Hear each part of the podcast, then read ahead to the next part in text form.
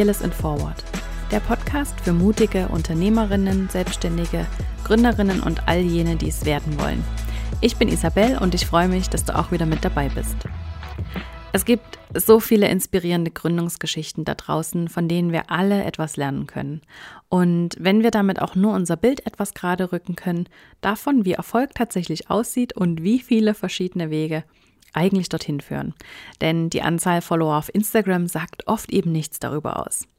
Deshalb spreche ich hier mit den ganz unterschiedlichsten erfolgreichen Frauen über ihre eigene Reise zur Selbstständigkeit, wie sie den Sprung geschafft haben, was ihre eigene Vision ist und wie sie diese gefunden haben. Wir sprechen über Herausforderungen, über gute und schlechte Entscheidungen, über gute Strategien und übers Scheitern. Und natürlich geht es auch immer darum, wie man es schafft, selbst den Mut aufzubringen, dieses Herzensprojekt endlich anzugehen und es nicht immer weiter aufzuschieben. Jede Woche gibt es hier also wertvolle Tipps von tollen, inspirierenden Frauen, die das bereits geschafft haben, wovon du vielleicht noch träumst. Doch bei einer Sache sind wir uns bisher alle einig gewesen, nämlich dass es sich lohnt, mutig zu sein. Heute bin ich im Gespräch mit Carmen Leitner von Carmen Ingo Photography. Wenn man im deutschsprachigen Raum irgendetwas mit Hochzeiten an, äh, zu tun hat, dann kommt man an den beiden praktisch nicht vorbei. Sie sind zwei der bekanntesten Hochzeitsfotografen und Vorbilder für zahllose angehende und gestandene Hochzeitsfotografen. Sie sind seit zehn Jahren selbstständig und haben bisher über 320 Hochzeiten begleitet. Unglaublich. Mich hat natürlich interessiert, woher diese ungebrochene Begeisterung für das Thema Heiraten kommt und was sie immer weiter antreibt, denn die beiden sind eine wahre Ideenschmiede und haben seit Beginn ihrer Selbstständigkeit immer wieder neue Projekte an den Start gebracht. So haben sie neben der Fotografie ihr zweites Standbein, bei dem sie all ihr Wissen als Fotografen an andere weitergeben in Form von Workshops, Mentorings, Online-Weiterbildungen und Produkten. Außerdem waren sie als Speaker schon zweimal bei Way Up North dabei, eine der größten Konferenzen für Hochzeitsfotografen in Europa. Und ich selbst folge ihnen, seit ich eigentlich 2012 meine erste Hochzeit fotografiert habe und durfte die beiden bei ihrem Workshop in Verona und bei einer Vortragsreihe in Zürich schon persönlich kennenlernen. Nachdem sie 2014 ganz heimlich zu zweit in Neuseeland geheiratet haben und im selben Jahr ihre Tochter Malia zur Welt kam, haben sie vor drei Jahren noch ihren Lebensmittelpunkt von München nach Kärnten in Österreich verlegt. Carmen habe ich heute noch gefragt, worüber sie sich so als Paar und als Geschäftspartner streiten können, was die Schwierigkeiten im Laufe der Jahre für sie waren und was sie daraus gelernt haben. Es war wirklich ein sehr, sehr tolles Gespräch mit einer meiner liebsten Mentorinnen, aus dem ich selbst auch wieder ganz viel mitnehmen konnte und ganz viel lernen durfte.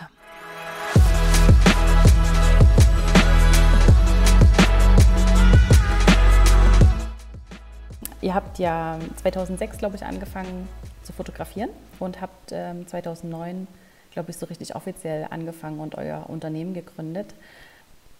Ist das richtig, ja? Das ist richtig. Wir haben 2005, 2006 auf der Weltreise angefangen zu fotografieren und dann sind wir da so reingerutscht. Und 2009, mhm. glaube ich, haben wir uns ein Nebengewerbe angemeldet, ja. Hm, okay, gut. Was mich so interessieren würde, wäre, was ihr damals eben so für Menschen wart, was ihr so, weißt du, das ist ja jetzt zehn Jahre her, was ihr damals so gedacht habt, ja, wie euer Leben aussehen wird. Was, wovon habt ihr damals geträumt und wie wart ihr so drauf? Wie kann man sich das vorstellen? Boah, das ist echt schwer zu sagen. Also es hat sich in den zehn Jahren so krass viel geändert. Also, mein, also es fühlt sich an, als wäre das schon 40 Jahre her. Also gefühlterweise, es ist einfach Wahnsinn. Ähm, wir waren aber schon, ähm, ja, ich würde sagen, in der Zeit, wir sind eben 2005, 2006 nach Indien gefahren und das hat bei uns total viel äh, geändert.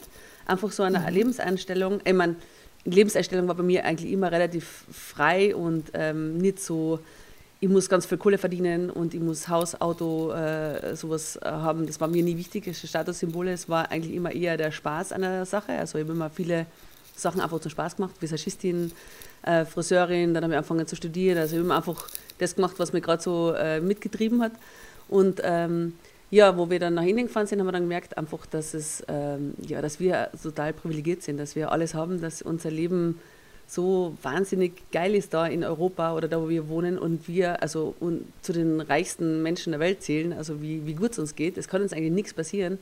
Also außer gesundheitliche Sachen, aber es kann uns finanziell nicht großartig was passieren. Was ist der, der Worst Case? Und dann haben wir, wo wir nach Hause gekommen sind, wir dann so, haben wir gesagt, ja, was, ist, was machen wir denn eigentlich? Wir gehen arbeiten, damit wir ein sicheres äh, Einkommen haben, damit wir dann in einer Wohnung wohnen, damit wir in so einem Hamsterrad immer wieder in der Früh aufstehen und wieder in die Arbeit gehen, die wir nicht mögen.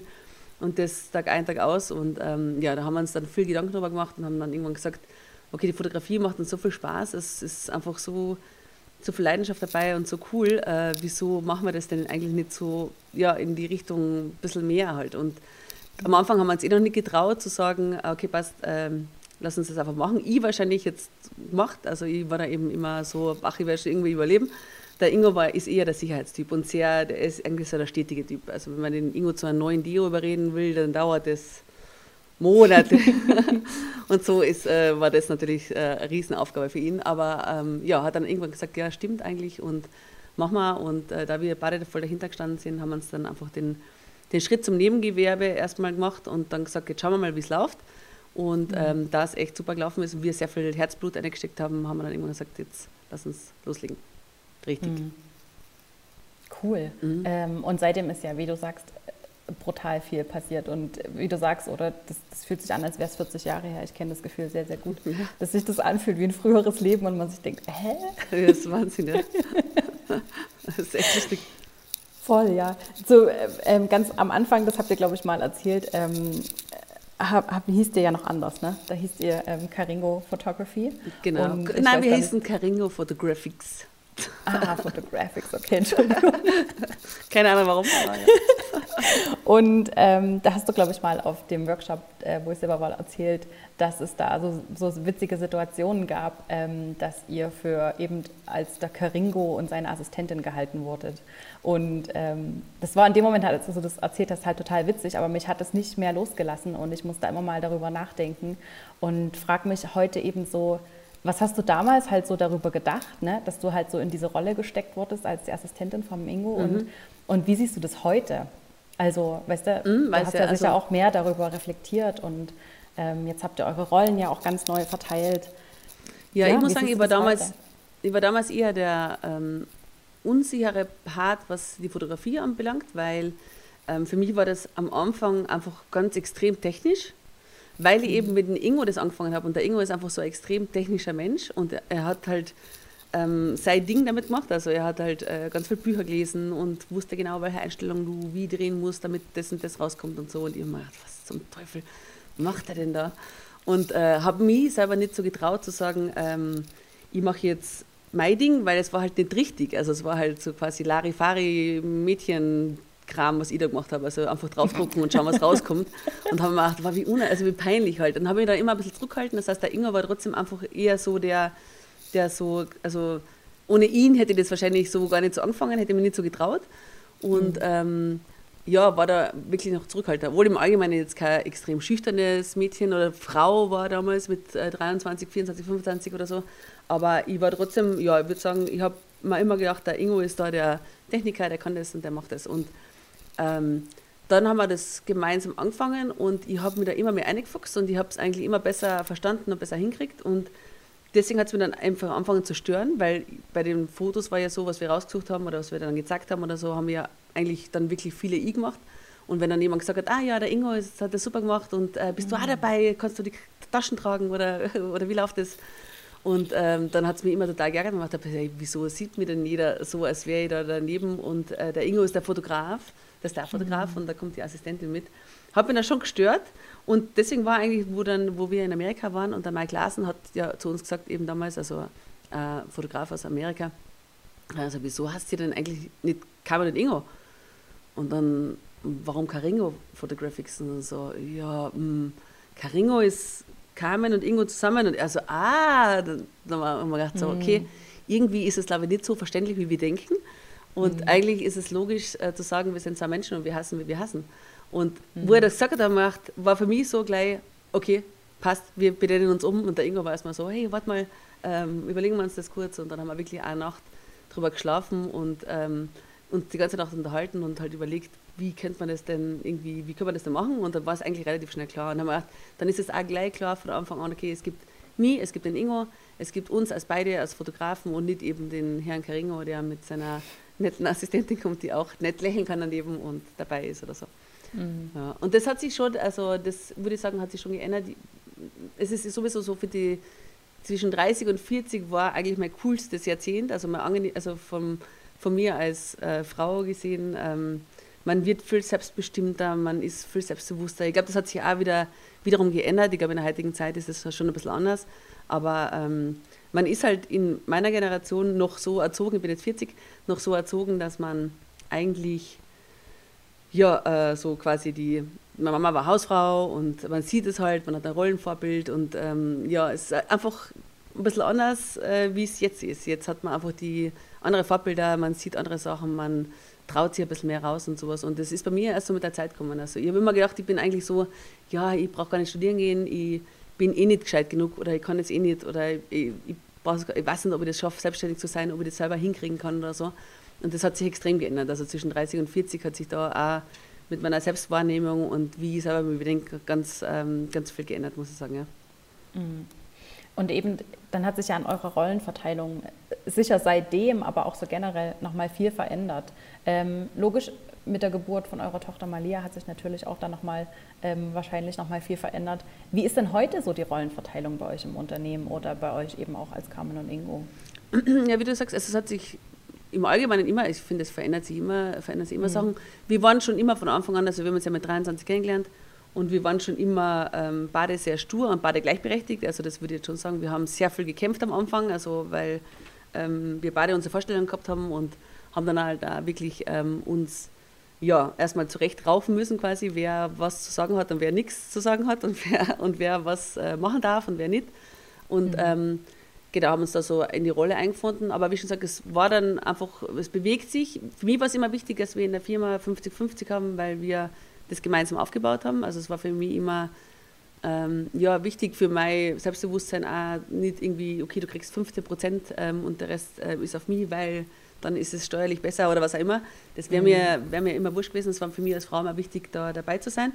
Und ähm, wo die Malia, wo ich dann schwanger war bin, waren wir uns auch klar, dass wir, ja, dass wir, dass das ein bisschen anders wird. Das ist eh logisch. Aber wir haben versucht, das gemeinsam so zu regeln, dass wir ja gemeinsame Lösungen finden. Der Ingo ist ein wahnsinnig super Papa, der wir sind, würde ich sagen, gleich auf mit hinlegen, daheim sein, ähm, wer sich um die Malia kümmert. Also wir, ähm, ja, wir teilen uns da auf alle Fälle auf. Wobei ich schon sagen muss, dass ich mehr zurück, also mehr einfach Mama gewesen bin, als der Papa jetzt, äh, als der Ingo jetzt dann als Papa daheim geblieben ist. Also der, weil der Ingo einfach auch ein super Geschäftsmann ist. Der Ingo hat äh, das dänische Know-how, der schreibt die E-Mails zurück und sowas. Und das ist, war natürlich wichtig in der Zeit.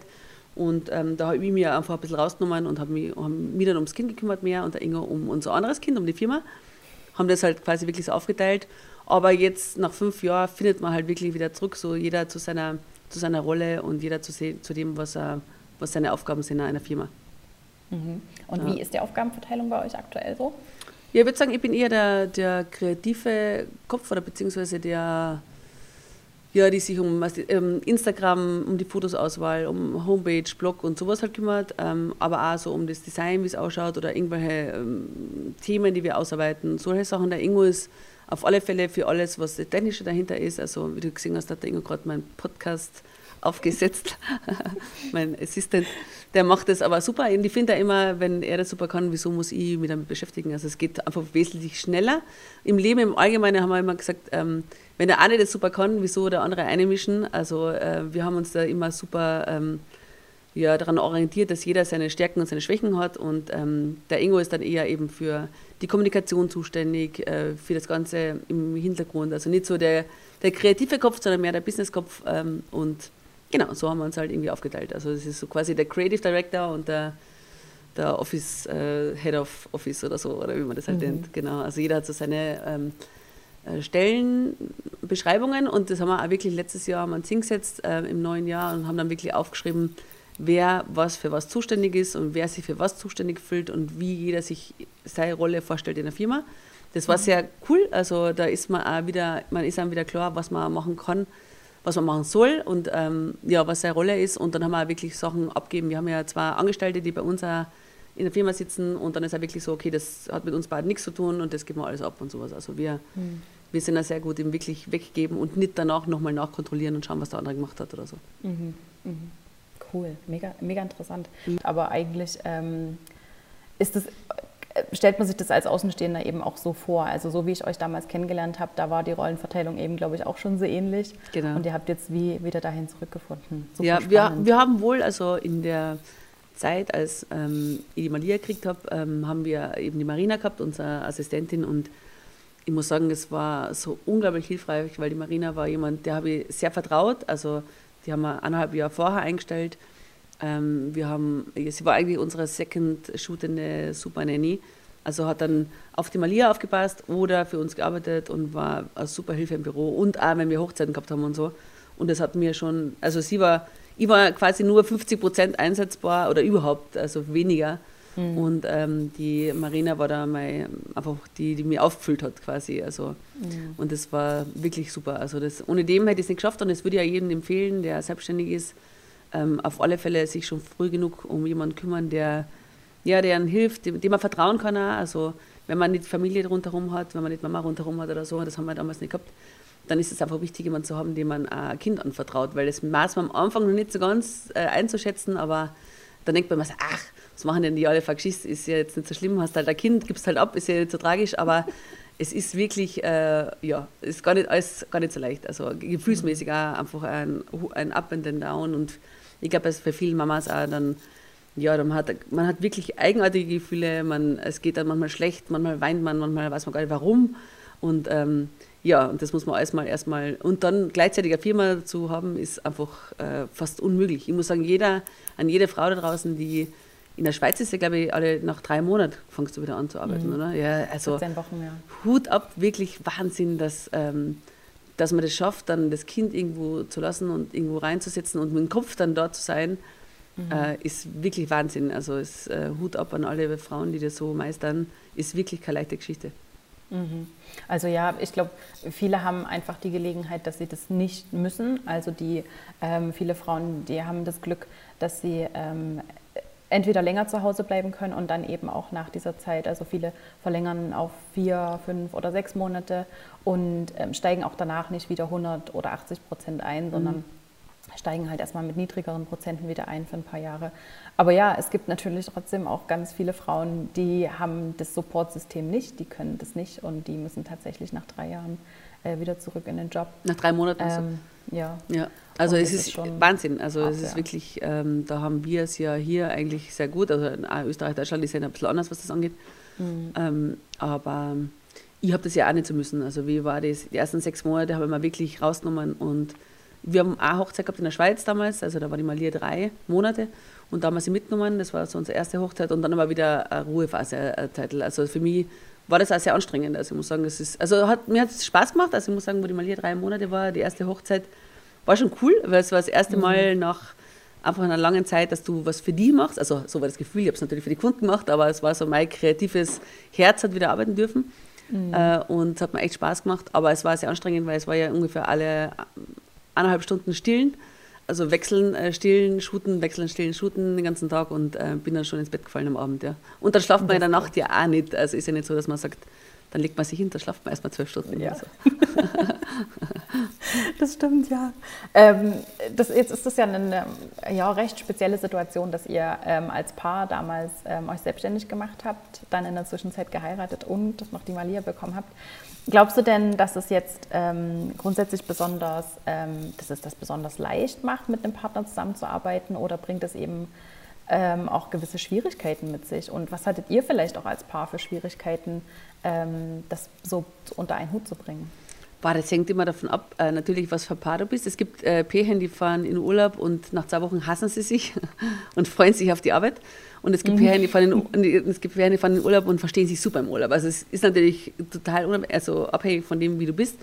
Ähm, es gibt da ganz viele, die sagen würden, sie würden sich zerfleischen, wenn sie zusammenarbeiten würden. Also es äh, gibt äh, alle möglichen Charaktere. Ich, wir haben damals äh, von unserer, wir haben eine Weltreise gemacht, sechs Monate, also zwei Weltreisen, aber bei der ersten sind wir dann draufgekommen, äh, da haben wir dann, ich glaube, zwei Monate hintereinander in einem Van geschlafen. Also überhaupt sechs Monate sind wir durchgehend zusammen gewesen, aber dann nochmal auf kleinsten Raum. Und wir haben uns super verstanden. Wir haben eigentlich nie gestritten. Ähm, am Schluss einmal wirklich einen festen Streit, aber ansonsten war es eben alles sehr friedlich und sehr angenehm, sehr harmonisch. Und dann haben wir gesagt, hey, wenn wir das geschafft haben, dass wir da in so äh, Extremsituationen auf so kleinem Raum irgendwie ohne Probleme was gemacht haben, dann wird es, wird es ja auch irgendwie funktionieren. Und ähm, war bei uns immer so, also je näher wir waren, je mehr wir zusammen waren, desto weniger haben wir gestritten. Und ähm, ja, dann haben wir so, probieren wir es mal, ist ja wurscht, im schlimmsten Fall äh, sagst halt dann, sagst halt, okay, hat, das Experiment hat nicht funktioniert. Ähm, das Einzige, was natürlich schon dazu kommt, muss man sagen, es, ist, es gibt ein bisschen mehr Konfliktpotenzial in der Beziehung. Also das ist halt, normalerweise streiten sich Pärchen über, du kommst heim und da liegen irgendwie Socken um oder es ist nicht aufgeräumt oder keine Ahnung was, das ist bei uns, über das regt sich schon gar keiner mehr auf. Also das ist bei uns total wurscht. Das ist äh, wirklich sowas von nebensächlich, wer irgendwo was aufräumt oder wer die Wäsche macht oder nicht. Also das ist fast überhaupt kein Thema bei uns oder wenig Thema, sagen wir so, ähm, weil wir einfach so viele andere Themen haben. Wir haben ein Kind, wir sind verheiratet, wir haben ein gemeinsames Haus, ähm, wir haben ähm, eben eine Firma, wir haben so viele Sachen, die, die, da hängt so viele Sachen, da hängen so viele Sachen dran. Ähm, mhm. Also es gibt schon viel Konfliktpotenzial, aber wir kriegen eigentlich, was das angeht, sehr, sehr gut hin. Also ich muss sagen, also es gibt immer wieder, wir, wir, wir können richtig streiten, also wir sind beide eben sehr starke, sture Köpfe. Mhm. Äh, und da fliegen dann schon mal die Fetzen. Aber, äh, aber das braucht man, finde ich. Also für mhm. uns braucht man das immer so. Wir sind jetzt 16 Jahre zusammen, das braucht man ab und zu mal so ein Ventil, was dann irgendwie so mal also ploppt. Das glaube ich, ja. Ähm, über was streitet ihr? Ähm, über was streiten wir?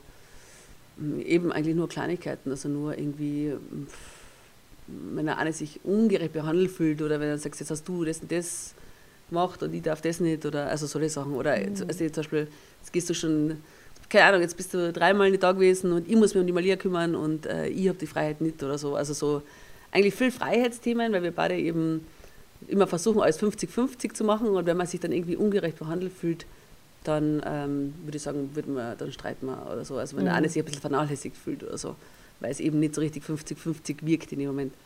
Mhm.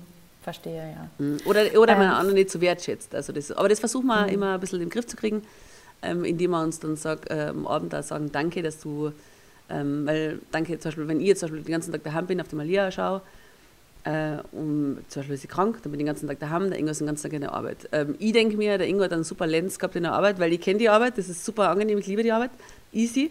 Und der Ingo denkt das Gegenteil, der denkt sich, wow, die Marie ist die ganze Zeit daheim umgehängt und hat nichts gemacht, so die Richtung. Also jeder wertschätzt den anderen nicht. Und ähm, ja, das ist ein riesen Konfliktpotenzial, weil der eine sagt, ja, du bist eh den ganzen Tag nur daheim gewesen, der andere sagt, ja, und du hast einen schönen Tag in der Arbeit gehabt ähm, ohne dass man sich gegenseitig mal sagt, hey, danke, dass du der Arbeit warst und danke, dass du aufgepasst hast. Und mhm. das ist so, der, der, würde ich sagen, das größte Konfliktpotenzial, was wir haben. Mhm. Mhm. Ähm, ihr habt mittlerweile ich habe das letztens gelesen, über 300 oder mittlerweile 350 Hochzeiten fotografiert in eurer Laufbahn. Ja. Das ist ja unfassbar viel. Und ähm, ich habe jetzt selbst mal gezählt, ich habe jetzt 100 Hochzeiten fotografiert und muss jetzt schon sagen, es hat sich dann irgendwann so ein Moment eingestellt, wo ich so das Gefühl hatte, ja, man hat es so ein bisschen gesehen und es, äh, es passiert irgendwie wenig Neues. Wie, wie schafft ihr das, dass ihr immer noch nach, 100, äh, nach 300, 350 Hochzeiten immer noch so diese, diese ungebrochene Begeisterung dafür habt? Und äh, ja, wie, wie, wie schafft ihr das, dass ihr nicht müde werdet davon? Ähm, schwer zu sagen. Also ich glaube, es hat immer mal ähm, zwischen Momente gegeben, wo wir sagen, hey, wo sehen wir uns denn? Wo wollen wir denn hin? Ist es noch das, was wir wollen? Ähm, aber was wir immer aus den Momenten gelernt haben, ist, okay, wenn es uns gerade jetzt nicht so taugt, dann müssen wir es lenken in eine Richtung, äh, in die es uns taugt. Und ähm, das haben wir eigentlich immer gemacht. Wir haben immer versucht, ähm, die Hochzeiten anzuziehen oder das zu machen, was uns richtig Bock, also wo wir sagen, hey, da gehen wir echt gern raus, das macht Spaß und uns nicht so anzahlmäßig zu erschlagen, ähm, mhm. weil das haben wir am Anfang, haben wir ja wirklich wahnsinnig viel Hochzeiten gemacht und haben wirklich ähm, ja einfach einfach alles angenommen oder halt was quasi eine Brieftasche gehabt hat, war unser unser Kunde und das hat sich halt total geändert. Also wir suchen unsere Kunden so, dass sie zu uns passen, dass sie wirklich so, was man sagen würden, das sind wie Freunde, mit denen würden wir irgendwo hinfahren oder mit denen ist einfach lustig Zeit zu verbringen, ist einfach eine coole Zeit. Und ähm, meistens ist es in, also wir sind ganz, ganz selten in gleichen Locations, das heißt, wir erleben halt immer was Neues und das kann eigentlich gar nicht langweilig sein. Es ist wie ein Kurzabenteuer einer Wochenende. Man weiß nicht, was auf einen zukommt, man hat irgendwie eben neue Location, neues Licht, neue Leute, die cool sind. Das heißt, man hat eigentlich so, ja, finde ich, einfach ein cooles Wochenende, macht sehr viel Spaß und auf das freue ich mich. Wenn es jetzt etwas wäre, wo ich sagen würde, okay, jetzt fahre ich zum fünften Mal zum, zur gleichen Location, habe ähm, Kunden, die nicht unbedingt, wow, die schon vorher ein bisschen genervt haben oder die ja, mich, uns nicht verstehen oder die uns irgendwie schlecht behandelt haben oder so, dann ist es eine Mindset-Sache und dann wird es schwierig. Aber dadurch, dass es eben eigentlich immer, ja, immer was Neues passiert und immer ganz coole Hochzeiten sein und immer selber mal denkt, boah, also irre, was wir jetzt gesehen haben oder was wir erleben gerade erleben durften, ähm, ja, das macht eigentlich schon viel Spaß. Aber wir limitieren schon, also ist es eben, wir machen jetzt höchstens ca. zwölf Hochzeiten im Jahr. Ähm, und da ist das was Besonderes. Also das ist trotzdem cool, wenn man dann rausgeht und sagt, wow, also das war jetzt mal irgendwie drei Tage irre in der Toskana und Wahnsinnshochzeit, ähm, dann macht das einfach Spaß. Also dann, dann kommen wir auch aus dem Alltag raus, dann äh, ist die Malia bei der Oma und wir leben quasi unser Paralleluniversumsleben und das macht echt Spaß, ja. Mhm. Das ist wirklich bewundernswert. Also ich ähm, ähm, ja, bewundere euch da total dafür, dass ihr dass diese, diese Leidenschaft ähm, so lange aufrechterhalten könnt. Jetzt seid ihr ja, ähm, wenn man das mal anguckt, 13 Jahre wahrscheinlich etwa selbstständig, ähm, zumindest im Nebengewerbe. Was war denn so beruflich gesehen das Schwierigste, was ihr gemacht habt? Oder was du persönlich vielleicht auch, was für dich persönlich das Schwierigste war oder das Herausforderndste hm, in dieser Zeit? beruflich gesehen das Herausforderndste. Bei uns waren immer, also es sind immer so Themen oder Sachen, die, vor denen man Angst hat, wo man den einen Schritt gehen muss. Ähm, für mich war zum Beispiel eine Workshop-Aufzeichnung, war, also wir haben unser Workshop mhm. Aufzeichnen lassen oder aufgezeichnet und ähm, den online zur Verfügung gestellt zum Kaufen. Das war für mich ein Riesenthema. Ich bin Ingo da haben wir diskutiert, gestritten, ich war fertig, ich habe geweint, ich war, für mich war das ein Thema, man dachte, oh Gott, wenn ich mir dir quasi nach draußen hin so, also wenn du in einem kleinen Kreis bist, wo du 15 Leuten was erzählst und davon sagen dann 10 Leute, ach, das war doch zum Kurzen, was erzählst du da, ist doch voll uninteressant, dann überlebe ich das. Aber wenn ich das quasi online nach draußen gebe und mich so, ja, so persönlich oder so lange so persönlich nach draußen zeige und unsere Sachen preisgib und dann ist plötzlich quasi ein Shitstorm, so habe ich mir das vorgestellt, und alle sagen dann plötzlich, was erzählen denn die da? Äh, mhm. Oberbullshit. Und äh, das war für mich eben so, ja, ein Riesenschritt. Also es war, ähm, hat, will ich das, will ich so angreifbar sein, will ich, dass jeder weiß, was wir, wie wir es machen, was wir machen, aus dem Grund, weil man einfach ja, eine Zielscheibe wird oder werden könnte. Und ähm, da haben wir echt schwer getan. Und das waren für mich so, die, die Schritte waren immer schwer und der Ingo hat mir da immer gepusht. Wenn man sagt, was ist mit dir los? Doch wurscht, was die Leute denken, das ist so, wie wir es machen, es funktioniert ja für uns. Warum machst du da so viele Gedanken drüber? Ähm, wenn jemand das nicht gut findet, braucht das ja einfach nicht anschauen. Oder, ähm, also es war für mich schwierig, also ein schwieriges Thema. Und so war eigentlich bei jedem Produkt oder bei allen Sachen bin ich eigentlich immer die, die sagt, wollen wir das wirklich probieren? Ich weiß nicht, ich habe echt mhm. Angst. Was ist, wenn es nicht funktioniert? Was ist, wenn es die Leute scheiße finden, nicht gut finden, nicht schön finden? Was auch immer. Also für mich war das immer, was reden die anderen? Und der Ingo hat mir da immer ein bisschen zurückgeholt und immer gesagt so, hey, machen wir es oder machen wir es nicht ähm, bringen wir es aus und wenn es nicht gut ist, ist es halt nicht gut. Ist halt, äh, dann ist es halt nicht gut, das ist ja nicht so schlimm. Und mhm. ähm, das ist echt, äh, da bin ich echt extrem gewachsen, also muss ich sagen. Und ähm, eben Speaking vor Menschen, also prinzipiell eben im kleinen Kreis kein Problem, ist eigentlich für mich jetzt nicht so, äh, nicht so schlimm. Und das ich, war aber auch erstmal so kleinweise Schritte, eins nach dem anderen. Aber dann so Sachen wie vor 300 Leuten ähm, Way Up North auf der Bühne in Englisch in Stockholm, da war mir so schlecht und ich habe so Angst gehabt und es war so furchtbar grausig. Also das war wirklich eine Riesenerwindung. Ich bin danach, ist mir ein Stein von Herzen gefallen. Das war wie, als würde jemand eine Diagnose kriegen von was weiß ich was und danach sagt jemand, du bist gesund. Und es war wirklich mhm. so, ich habe dann nur wieder durchatmen können und ja, das war für mich ein Riesenschritt. Und äh, was aber cool ist, ich war immer, egal was wir gemacht haben, danach immer super stolz und bin mhm. damit echt extrem gewachsen. Also man hat gemerkt, die, vor Dingen, die man Angst hat, wenn man das angeht und danach das Gefühl, wenn du das gemacht hast, wie geil es ist, äh, gibt es eigentlich nichts Besseres. Mhm. Ja, absolut. Ähm, das, das, führt mich zu meiner nächsten Frage und ich weiß jetzt gar nicht, ob die jetzt damit vielleicht schon beantwortet ist, was noch so ein ähm, persönliches Highlight war der letzten ähm, 10, 13 Jahre ich habe eben jetzt gedacht, Way Up North ist sicher eins davon, aber gibt es vielleicht noch was anderes, was so ein, wirklich so ein, so ein, Knaller war, was vielleicht auch ähm, gar nicht so bekannt ist, was was Kleineres ist oder ähm, wo du ähm. sagst, das ist so ein persönliches Highlight? Ein persönliches Highlight. Eben, also dieses, die, man muss jetzt sagen, die Reden und so, wie ich schon sage, es ist, war immer cool, aber bei William North habe ich mich, also im Nachhinein, wir haben zweimal darüber äh, zweimal geredet, äh, jedes Mal wirklich Angst gehabt und ich war, also ich habe zumindest gesagt, ich mache das nicht mehr, also das ist, das ist einfach nicht mein Ding. Ich vor 300 Leuten auf Englisch, das geht einfach nicht, das mache ich nicht. Ähm, also das würde jetzt nicht als mein Highlight bezeichnen, aber so im Allgemeinen, ähm, mein Highlight an sich sind die Leute in der Branche. Ich muss sagen, was wir, was, was total cool war, eigentlich von Anfang an, ist, dass wir so viel connected haben. Ich meine, wir kennen uns ja dadurch, durch die ganze Geschichte. Mhm. Ähm, mir kommt vor, ich habe so viel Bekannte und Freunde und äh, Leute kennengelernt auf der ganzen Welt ähm, durch unseren Job, also durch das, was wir gemacht haben. Ähm, ich glaube, ohne dem wäre es nicht das, was es ist. Also wir haben, ich finde einfach, ich habe so viel Connections, allein wenn ich auf Instagram, wie viele Leute mir von irgendwoher irgendwas schreiben oder uns schreiben oder uns E-Mail schreiben oder Leute, die, sie, die mir geholfen haben oder die, bei denen wir irgendwas verändern konnten oder so.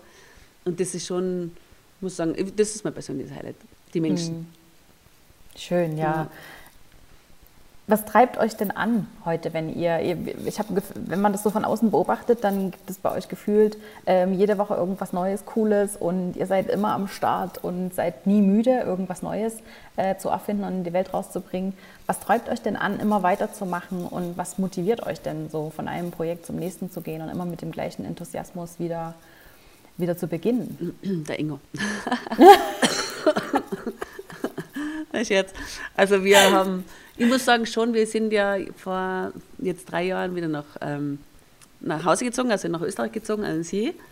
Und da hat sich schon ein bisschen was verändert, mindset-technisch, weil es uns einfach so brutal gut geht. Also es ist einfach so schön, wir sind so angekommen und ähm, wir haben so super coole Freunde und eine super Familie und eine schöne Umgebung, wo wir wohnen. Wir haben einfach alles, wir sind gesund und wir haben das schon sehr genossen. Das heißt, da haben wir ein bisschen den, den Business ähm, View aus den Augen verloren. Also, ähm, auch wenn du sagst, das hat bei uns jetzt so ausgehört, aber es war schon so. Also es war eher so quasi, mhm. wir gehen in die Arbeit, wir ähm, ja, machen, Dinge, machen Dinge, aber es war nicht, nicht so jetzt eine Zeit lang dann, dass wir sagen so, wow, voll cool, wir bringen was Neues, machen wir was Neues, sondern es war eher so ein bisschen schleppend, würde ich jetzt mal sagen. Wir haben jetzt dieses Jahr, also wir haben seit dem neuen Jahr, haben wir gesagt, also haben wir irgendwie wieder super Motivation, super Bock, ähm, wieder ein bisschen mehr zu machen, ähm, haben wieder total cool, haben wir eben da hinten unser Flipchart und äh, neue Ideen aufgeschrieben und neue Sachen aufgeschrieben, die wir unbedingt umsetzen wollen dieses Jahr und haben mhm. wieder so ein bisschen mehr Motivation. Die Frage ist nur, ob das den Sommer überlebt, weil der Sommer in, am Farkasee, der Sommer im Farkasee ist schon echt cool. Also das ist, das ist halt schwieriger. Aber ja, bei uns ist eigentlich so die, es macht einfach voll viel Spaß. Also wir sitzen gerne im Büro, wir arbeiten gern, wir brainstormen gern, wir äh, machen an nichts, was uns keinen Spaß macht. Also wir würden jetzt nicht irgendwas sagen, oh, jetzt ähm, hätten wir ein Projekt, aber es ist eigentlich überhaupt nicht unser Ding, aber das ziehen wir jetzt irgendwie durch. Also wir, wenn wir irgendwas angehen, ist es meistens so, dass wir so voll äh, Lust drauf haben. Aber es gibt da Dinge, die scheitern. Also es gibt da Sachen, wo man sagt, okay, haben wir probiert, ähm, Haken dran, next hat nicht funktioniert. Also, und ich finde das aber, es gehört irgendwie dazu zum Lernprozess. Wir haben letztes Jahr zum Beispiel unser, das war eigentlich so mein Ding, ähm, ein bisschen ähm, die Fotografie mehr in, so zum Aufhängen, wirklich, dass man sagt, man ähm, einen Shop, wo du Bilder kaufen kannst, wo du äh, Prints kaufen kannst, aber nicht so billig, wie es draußen halt gerade natürlich so ist. Ähm, das kann man einfach nicht machen, dafür steckt einfach zu viel Zeit drinnen und es mhm. ist jetzt kein, so wie bei anderen Firmen, wo du sagst, das, ist jetzt alles nur voll günstig produziert. Ähm, ja, und das hat eigentlich nicht so funktioniert, wie wir uns das vorgestellt haben aber haben total viel daraus gelernt. Also wieder ganz viel mitgenommen, was wir, wie wir das nächste Projekt nicht angehen werden und mhm. wie wir, ähm, was wir daraus machen werden. Also ich glaube, das Scheitern auch immer ein bisschen dazugehört, dass man wieder, dann kommt man wieder am Boden an und dann ist wieder so, okay, was what's next, äh, was können wir da machen und mhm. das ähm, motiviert er wieder. Und man sagt, okay, das hat jetzt nicht funktioniert, dann machen wir wieder was, was wieder funktionieren könnte. Mhm. Ich, ist das äh, vielleicht auch so ein bisschen euer, äh, euer Erfolgsgeheimnis, dass ihr ähm, erstens nur das macht, worauf ihr wirklich Bock habt und zweitens äh, das trotzdem ja auch immer irgendwie das Positive daraus mitnehmt. Also eben wie du sagst, selbst wenn ein Mist passiert oder wenn es nicht so funktioniert, wie ihr euch das vorstellt, da trotzdem euch hinzusetzen und zu reflektieren, hey, was, was hat gut funktioniert, was nicht und wie machen wir jetzt weiter. Ich glaube, Kann man das schon so sagen, oder? Ich denke schon. Also, ich meine, es ist immer so ein blöder Spruch, dass, äh, mhm. dass man das machen sollte, was man, was man liebt. Das, äh, meine, das ist so, steht auf jedem Bild und auf jedem Bulli. ja. ähm, ist halt so eine Geschichte, aber es ist wohl so für dich. Ich glaube, wenn du voll motivierst und äh, voll motiviert bist und voll Lust auf das hast, was du da machst, also wenn es dir Spaß macht, wenn du sogar, ich habe beim Zähneputzen darüber nachgedacht, wie wir das jetzt eben machen und was wir machen und gestern Abend haben wir mit, um 12 Uhr der Nacht sind wir nebeneinander gestanden, Zähne geputzt und dann haben wir darüber geredet, äh, wie wir das jetzt angehen morgen und so. Wenn du, wenn du da Lust drauf hast, dann hast du ja quasi immer die Gedanken und du treibst ja selber voran und hast da irgendwie ja, Lust, das zu machen halt. Und wenn du das nicht hast auf etwas, dann muss man überlegen, ob man es wirklich weitermacht, ob man, ob man da wirklich so viel Energie einsteckt oder nicht einmal darüber nachdenkt, ob es etwas gibt im Leben, äh, wo, man, ja, wo man einfach merkt, okay, wenn man das macht zum Beispiel, dann vergeht die Zeit im Flug. Dann schaust du auf die Uhr und denkst, uh, ich sitze noch im Pyjama da, es ist sechs am Abend und ich mhm. bin zu gar nichts gekommen. Und wenn man das irgendwie hat, dieses Gefühl, dann ist es schon das Richtige. Und es gibt in jedem Job mal Dinge, die man nicht gern macht oder wo man sagt, oh, also das zieht sich jetzt ein bisschen wie Kaugummi, das ist ein bisschen schwieriger oder es gibt, das ist eigentlich ganz normal, es gibt, wird immer Dinge geben, wo man sagt, ja, das ist nicht das Favorite, aber, mhm. Aber an sich soll es schon so sein, dass man halt äh, gern ins Büro geht oder gern halt sich hinsetzt und an dem arbeitet, an dem man arbeitet. Mhm. Deswegen haben wir es ja eigentlich auch geändert. Also unser Job war ja eigentlich was anderes. Ingo ist ja Diplomingenieur, war im Großraumbüro und mhm. ähm, ich habe Friseurin, Visagistin studiert, also alles Mögliche gemacht, aber es war nie das, was wir Bock gehabt haben. Und ich glaube, wenn man etwas findet, wo man merkt, es macht dann Spaß, zum Beispiel bei Fotografie ist ganz oft so, dass die Leute sagen, Ma, also ich fange an aus Leidenschaft, das macht mir Spaß, ich fange irgendwas an und dann macht man Dinge, die plötzlich keinen Spaß mehr machen, weil man das Geld braucht. Dann mhm. ähm, macht man, nimmt man ganz viele Jobs an, wo man denkt, boah, das ist so anstrengend oder das ist so anstrengend oder keine Ahnung was. Da muss man sich wirklich mal kurz hinsetzen, überlegen, was will ich denn, also was macht mir denn wirklich Spaß? Was ist denn daran, was mir Spaß macht? Und dann versuchen, das auch weiterhin zu machen und den Fokus darauf zu legen und schauen, wie kriege ich denn mehr von dem und weniger von dem, was keinen Spaß macht. Wirklich darauf fokussieren. Also, weil einer Fotografie gibt es 10.000 Sachen, weißt du ja selber. Mhm. Ähm, die man machen könnte, aber die überhaupt keinen Bock machen. Also sagst du, oh, also warum habe ich denn das jetzt angefangen? Oder wieso mit den Job? Warum habe ich denn da ja gesagt? Mhm. Und wenn du das oft hast, dann macht es natürlich keinen Spaß mehr und irgendwann einmal nach ein paar Jahren bist du ausgebrannt mit deiner Leidenschaft. Also dann ist halt so, okay, macht doch nicht so viel Spaß, wie ich gedacht habe. Und du landest wieder ganz normal in einem ganz normalen Bürojob oder wo du halt davor warst oder was auch immer. Mhm. Ja. Ähm, interessant finde ich da immer noch diesen Zusammenhang zwischen was mache ich total gern, was macht mir total Spaß und was kann ich gut. Das sind ja manchmal nicht immer die gleichen Dinge. Stimmt. Und da halt wirklich ehrlich zu sich selbst zu sein ne? und halt nicht nur so das, das, Ego zu füttern mit den Dingen, die man halt gut kann und die irgendwie, irgendwie gut laufen, die aber nicht so viel Spaß machen und da halt wirklich ehrlich zu sich selbst zu sein und zu gucken, okay, was, was macht mir aber wirklich Spaß, was füttert wirklich meine Energie, was, wo habe ich immer das Gefühl, dass ich mich weiterentwickeln kann. Das stimmt, ja. Vor allem ist das Können ja oft deshalb aufgebaut, weil du vielleicht irgendwo reingedrückt worden bist. vielleicht bist du mhm. in der Jugend, hast du ja entscheiden müssen zwischen der und der Schule, dann warst du einen Schwerpunkt da und da. Dann haben deine Eltern gesagt, was, das BWL ist voll cool. da kriegst du ganz sicher einen Job. Und dann äh, hast du das gemacht und du warst ja gut, weil du warst fleißig, du hast dich da reingehängt mhm. und du kannst das. Du bist im Büro und bist wahrscheinlich die Beste in dem, was du machst. Aber ob es da mhm. Spaß macht, ist halt die andere Sache. Ja. Ganz genau, ja. ja. Und die Frage ist halt, was im Leben, das Leben ist einfach zu kurz, um irgendwo drin, irgendwas zu machen. 60, nein, bis du 60 bist, äh, wo du dann drauf zurückblickst und denkst, was habe ich denn da eigentlich gemacht von Montag bis Freitag jede Woche? Für wen? Warum? Was, was hat es mir gebracht? Was ist mhm. mit meinem Leben? Was wann? Und mit 62 hast du einen Herzinfarkt und vorbei. Ja, ganz Wahnsinn. genau. Ja. Also ja, es gibt leider ganz viele Beispiele davon und das ist sehr, sehr traurig. Deswegen Absolut. Ähm, noch so eine Frage, die mir ähm, definitiv ähm, sehr wichtig ist oder die ich gerne von dir wissen möchte. Wenn, angenommen, ihr würdet jetzt nochmal von Anfang beginnen und ihr wärt jetzt in der Situation, dass ihr ähm, vielleicht in euren Job seid, einfach mit dem Wissen, dass ihr jetzt habt die letzten 15 Jahre, aber ihr seid jetzt noch so am Anfang und hättet jetzt die Gelegenheit, euch selbstständig zu machen. Was würdet ihr denn jetzt anders machen? Oder anders gefragt, was würdet ihr jemanden, jemand anderem empfehlen, der sich jetzt selbstständig macht? Also ganz wichtig, was wir nicht gehabt haben oder was es damals eigentlich nicht gegeben hat, sagen wir so, ähm, ist Weiterbildung. es gibt jetzt so viele Abkürzungen da draußen, also unglaublich viele Abkürzungen. Mhm.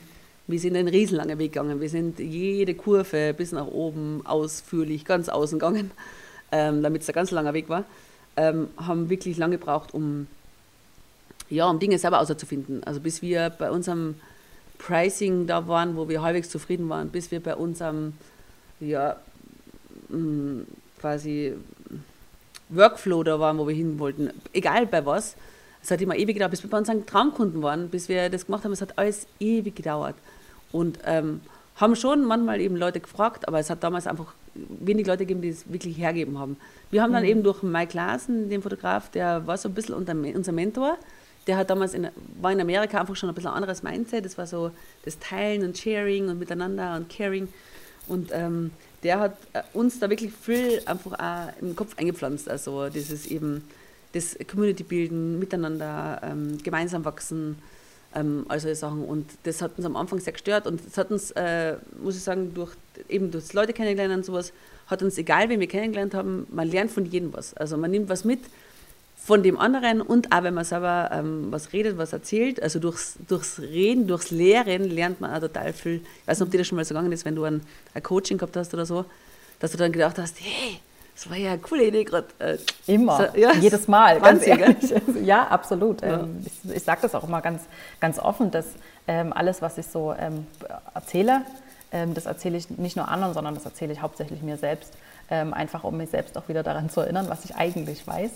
Ja, ist echt so. Und äh, es ist jedes Mal so. Also ich gehe jedes Mal auch mit Aha-Momenten ähm, wieder nach Hause. Ja, und das finde ich total cool. Also das ist, ähm, mhm. das ist schon eine interessante Geschichte, ja. Also das ähm, auf alle Fälle unbedingt weiterbilden, zum Workshops gehen, einen Mentoren, der einfach, wo man sagt, zu dem schaut man auf, äh, einen Mentor nehmen, Begleitung, dann gibt es so Programme, die und auch Persönlichkeitscoach und Business Coaches. Also es geht nicht einmal ums Fotografieren an sich, das kann man meistens selber lernen, ähm, kriegt man ganz gut hin. Klar gibt es Tipps und Tricks und ganz am Anfang mhm. ist es in Ordnung. Irgendwann muss man eh seinen eigenen Weg und Stil finden, aber was voll wichtig ist, ist, man ist meistens kreativ und hat keine Ahnung vom Business und äh, es ist ein Business. Es ist etwas, was man, äh, was man trotzdem verkaufen sollte. Also verkaufen ist immer was mhm. Böses. Ähm, aber es ist, äh, man kann die schönsten Fotos machen, wenn niemand die findet und wenn die, der Produkt niemand kauft oder deine Fotos niemand kauft, dann kannst du davon nicht leben und dann sitzt du wieder im Büro. Und ähm, das darf man halt nicht vergessen. Also man äh, darf, darf auch ein Businessmensch sein, ohne dass man deswegen nicht der Kreative ist. Und es ist halt mhm. in der Kreativbranche immer so ein bisschen verpönt, so dieses, hm, die wollen Geld verdienen. Oh mein Gott, das wäre jetzt ganz schlimm, wenn die Geld verdienen und vielleicht noch so viel verdienen, dass sie in Urlaub fahren können. Die sind ja wahnsinnig. Ähm, also das ist so bei uns so verböhnt in der Kreativszene. In jedem anderen Job sagt jeder, wow, Hut ab, schau, was der verdient, schau, was der macht, ähm, schau, was die Frau kann, schau, was die alles hinkriegt. Und in den kleinen Business und in diesen, wo jeder rumkruscht, in, äh, die, jede Frau daheim sitzt und eigen, das eigene Business führt, ist so, dass von draußen Leute sagen, du bist doch ganz schön teuer, oder? Mhm. Also so, und das ist äh, wirklich schlimm. Also dieses, ähm, ja, das muss man wirklich lernen, dass man sagt, hey, das ist, äh, damit verdiene ich mir Geld, damit muss ich irgendwann vielleicht mein Hausdach zahlen, mein Auto reparieren, meine Waschmaschine neu kaufen, äh, in Urlaub fahren. Das heißt, es geht nicht nur darum, halbwegs zu überleben, sondern auch so zu leben, dass man sagt, es, es macht Spaß. Und so zu leben, dass man sich das eben auch im Alter noch leisten kann. Also genau, das sowieso. Wir gehen ja davon aus, dass wir 100 werden und dann ja äh, möchte ich mir mein Leben eben auch dann gern noch leisten und nicht nur jetzt in dem Moment. Genau. Und das finde ich ja ganz schade, dass rundherum, ich weiß nicht, wie es dir geht, ähm, man hört es äh, rundherum im, in der Fotografiebranche im Allgemeinen so, dass oft Freunde und Familie die sind, die am wenigsten unterstützen. Die, äh, die die Seite nicht einmal liken oder die nie einen Kommentar unterschreiben oder so, wo man denkt, wieso denn? Ich verstehe es nicht, wenn jetzt meine Freunde, meine beste Freundin sagt, sie macht ein Business, dann würde ich die Erste sein, die sagt, hey, geht's dahin, äh, unterstützen, sagen, cool. Ähm, mhm. Und das wird viel zu wenig gemacht. Also ähm, man geht zum H&M, zu Zara, keine Ahnung was, zu ganzen riesen BS-Firmen, äh, die, also und die unterstützt man sofort oder wenn irgendwas ist, bei Westwing kommt was Neues raus und das wird man sofort bestellt, aber wenn die irgendwie die Freundin oder die Nachbarin eine Firma aufbaut, da wird erstmal drüber gelästert und gesagt, ähm, das ist schon ein bisschen teuer, was die macht. Mhm, und das, das ist eigentlich, eigentlich traurig. Ja. Also das, das, sollte viel mehr unterstützt werden, also meiner Meinung nach. Absolut, ja. Also ähm, definitiv der Appell, wieder mal ähm, zu gucken, was denn so Freunde und Familie so machen und ähm, da vielleicht auch einfach mal das empfehlen, kommentieren, liken, folgen. Ja. Genau, liken, folgen, kommentieren, verteilen. weiterempfehlen und sagen, äh, hey, schaut mal, was die macht. Zum Beispiel die schneidert Kleidung oder die macht das oder das. Es muss mhm. jetzt nicht eine Fotografie sein. Aber schaut mal rein, was die macht, das ist echt das ist die Beste. Also warum denn nicht? Besser geht's mhm. eh nicht. Ja. Das würde ich auf alle Fälle empfehlen, ja. Also viel ähm, weiterbilden, ähm, genau, businessmäßig und persönlichkeitsmäßig. Also Persönlichkeitscoaching, äh, vielleicht ähm, Bücher lesen, sich um sich selber kümmern. Also auch ganz eine wichtige Geschichte. Hm. Hast du da gerade noch eine Empfehlung von dem Buch, was du jetzt vielleicht äh, gerade erst gelesen hast oder was du jetzt in den letzten, letzten Jahren ähm, ich habe jetzt gerade das letzte Buch, was ich gelesen habe, war von der Daria Daria. Mhm. Ähm, weiß ich nicht ein, ein, starkes, weiches Herz. Ein, genau, ein starkes, weiches Herz. Super schönes Buch, äh, hat mir sehr gut gefallen. Ähm, ist sehr zu empfehlen. Also muss ich echt sagen, war das gerade das letzte, was mir in Erinnerung geblieben ist und super cool. Ansonsten haben wir, wir haben so viele Bücher äh, gelesen, angeschaut äh, und so viele Co äh, Coachings und solche Sachen gemacht und ich liebe das. Also ich schaue mir immer noch ähm, gerne solche Sachen an und ähm, ich lerne auch immer voll viel dazu, was das angeht, also auch was Selbstliebe mhm. angeht und solche Sachen. Sehr cool. Hey Carmen, vielen, vielen herzlichen Dank für deine Zeit. Es war mir eine Freude. Und ähm, ja, möchtest du noch was loswerden oder sollen wir noch was ergänzen? Möchtest du noch irgendwas? Ähm, nee, also ich glaube, ich habe eh so viel geredet. Also danke, dass ich dabei sein durfte. Danke, dass ihr mir zugehört habt. Ähm, sehr, sehr nett. Und ähm, liebe Isabel, würde mich freuen, wenn wir uns wieder mal sehen in Real Life.